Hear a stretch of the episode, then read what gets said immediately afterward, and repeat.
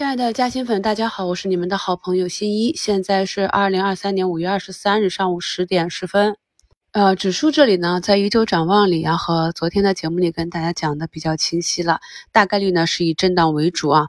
近期的早评呢，已经跟大家讲解了，结合盘前消息，我是如何从竞价开盘观察当日板块强弱的方法。所以 有的朋友问我啊，第二天个股能不能涨跌啊？这真的是要根据当时资金的流向去判断。所以呢，对于个股和板块第二天的走势，我们要预判结合资金流向才能够。作为更为准确的判断，所以咱们新米团的朋友呢，结合盘面啊，去挨个听一下早盘实盘分享啊。没有加入新米团的朋友呢，三天之后就可以去听了。我们呢在这里分享的是方法，比啊简单粗暴的带票要有效的多啊。学会了方法都是自己的。那今天的节目做的比较早，主要是给大家复盘一下我们在近期节目里讲的一些案例啊，大家看一下这个马前炮啊，从逻辑从技术上。给大家讲的这个案例，最后呢，到底能不能够走出来啊？首先呢，看一下这个节目简介中的图一，这个是昨天午评的案例。今天呢，板块上涨排名居前的呢是新冠特效药啊、熊去氧胆酸这些龙头石散啊、土豆概念啊。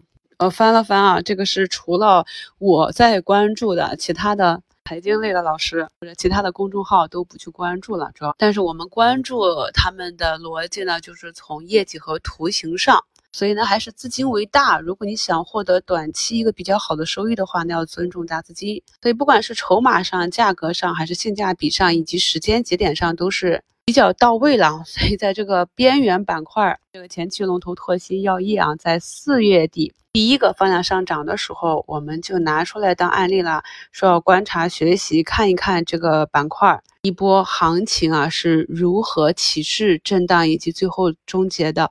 昨天节目简介中的图二呢，就是这个拓新啊，可以看到它始终就是在一个涨停之后呢，维持了一个区间震荡。在昨天这个缩量止跌的图形之后呢，今天呢就继续放量上攻啊，最高攻到了十三个点，就要攻到上方的年线，这是第三次去攻击年线了。所以这里呢，我们看到机会呢，要去区分啊，哪一些是短期攻击性比较强的，但是中远期来讲，加的热度就过去了。那么带着这样一个逻辑，我们能更好的去预判，我们应该如何从时间上、从技术上选与之其匹配的去获取这个收益啊，就不用担心说这个管控都放开了以后，疫情的影响越来越小了，它还有持续性吗？不考虑那些啊，短期呢就是活在当下啊。那么图二呢是我在五月十一日早评给的那个案例二，朋友们都知道我专门做过医药产业链的分析啊，这个市场上呢有。五百多个板块，我们在过去的新米团课程中拿出来梳理的产业链呢，都是个位数啊，一定是确定性比较强，至少说中远期来看。成长性和安全度都是有的。为什么医药呢？我比较看好，是因为我们当前的正处于史上最大的婴儿潮，就是一九六二年到一九七一年的这个退休高峰期和不断新低的啊这个新生人口期。这样一高一低呢，是更显医药产业的稀缺性。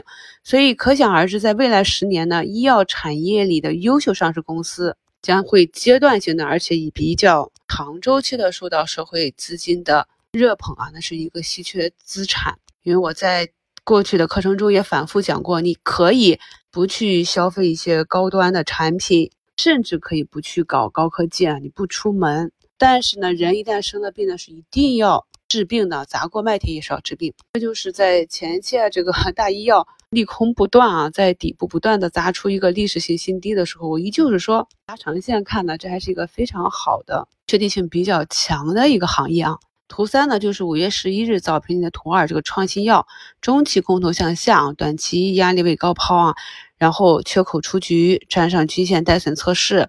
那么有的朋友呢，在整个操作中呢，总是觉得很不顺畅。我在近期的节目里呢，针对这个问题呢，给了一个解决方案。你对你的持股没有信心，或者买卖点不清晰，不知道股价涨跌的原因，该不该持有，该不该加仓卖出之类的，其根本原因呢，还是你的逻辑没有理顺。很多朋友呢是没有花多少时间去研究自己持有的这些上市公司的，你都不熟悉的话，你自然不知道它该怎么走啊。所以呢，是逻辑帮我们建立信心，而技术呢是帮助我们培养耐心。大家看到这个图二，我进行了。呃开仓买入之后呢，虽然股价也是有跌破我的成本价，但是一直是维持在一个正常的技术允许的范围内去运行。那么今天呢，股价就选择了向上突破啊。对于这种啊中长期预期的，我们就是看月线嘛。所以呢，几天、几周甚至几个月的波动，就是耐心的以技术和逻辑去应对即可。这也是为什么在股市啊上涨下跌的这个波动中，朋友们可以从我的节目中感受到我的心态呢，一直都是相对比较平稳的，因为我知道我持有的这些个股，它未来在大概的哪一个时间节点能够上涨到哪一个位置。这一点呢，我是很有信心的。除非是基本面或者政策面发生了改变，我才会去删除自选。这是我们持股操作的一个信心的来源。所以大家呢要坚持收听我的节目，连贯性的学习就会有所收获啊。那图四呢是我在今天跌幅榜里看到的。像我跟大家讲的中传，现在要看一下这个龙头中国传播。那中国传播持续的走弱呢，今天像中传、汉光。中传科技、天海防务这些啊，今天都是有大幅的下跌。那图四呢，就是其中之一啊。那可以看一下，在图形上呢，这只个股就非常喜欢在顶部出现这种冲高回落的上影线。那么你复盘看了之后，你是不是就应该知道哪里是一个出局点？近期的这个放量的冲高回落，是不是个非常好的止盈点？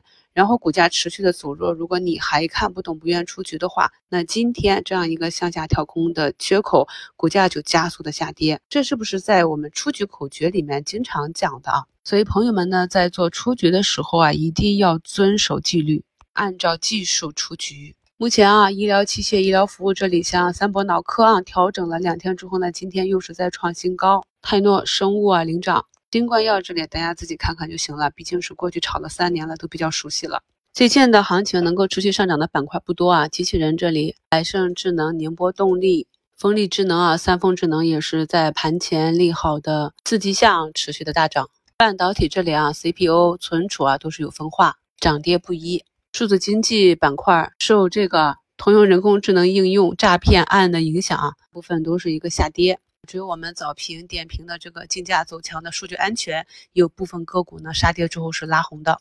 今天就跟大家分享到这儿吧。总结归纳一下，如果你想做一个中长期的投资，那么一定要对我们课程中的产业链企业的分析方法做一个良好的掌握，然后自己要花时间花功夫去研究。想象着这个公司呢是你在执掌，你去管理或者你参与经营，熟悉到这种程度，你长期重仓跟踪的这家公司像是你自家经营的，那朋友们想这个股价的波动，你来说不是看得很清楚吗？自然就该知道哪一段是值得拥有的，哪一段呢是应该休息的。如果你是以短期的获取市场超额利润为目标，那就要紧跟我们的节目啊，每期节目至少听个两三遍。紧跟呢，我们当期啊市场需要去关注的重点，结合盘面加以运用啊，看到机会啊就重仓出击，干脆果断的做好出局，该休息的时候就休息。现阶段呢，依旧是重个股轻指数的一个行情啊，祝大家下午交易顺利，我们收评再聊。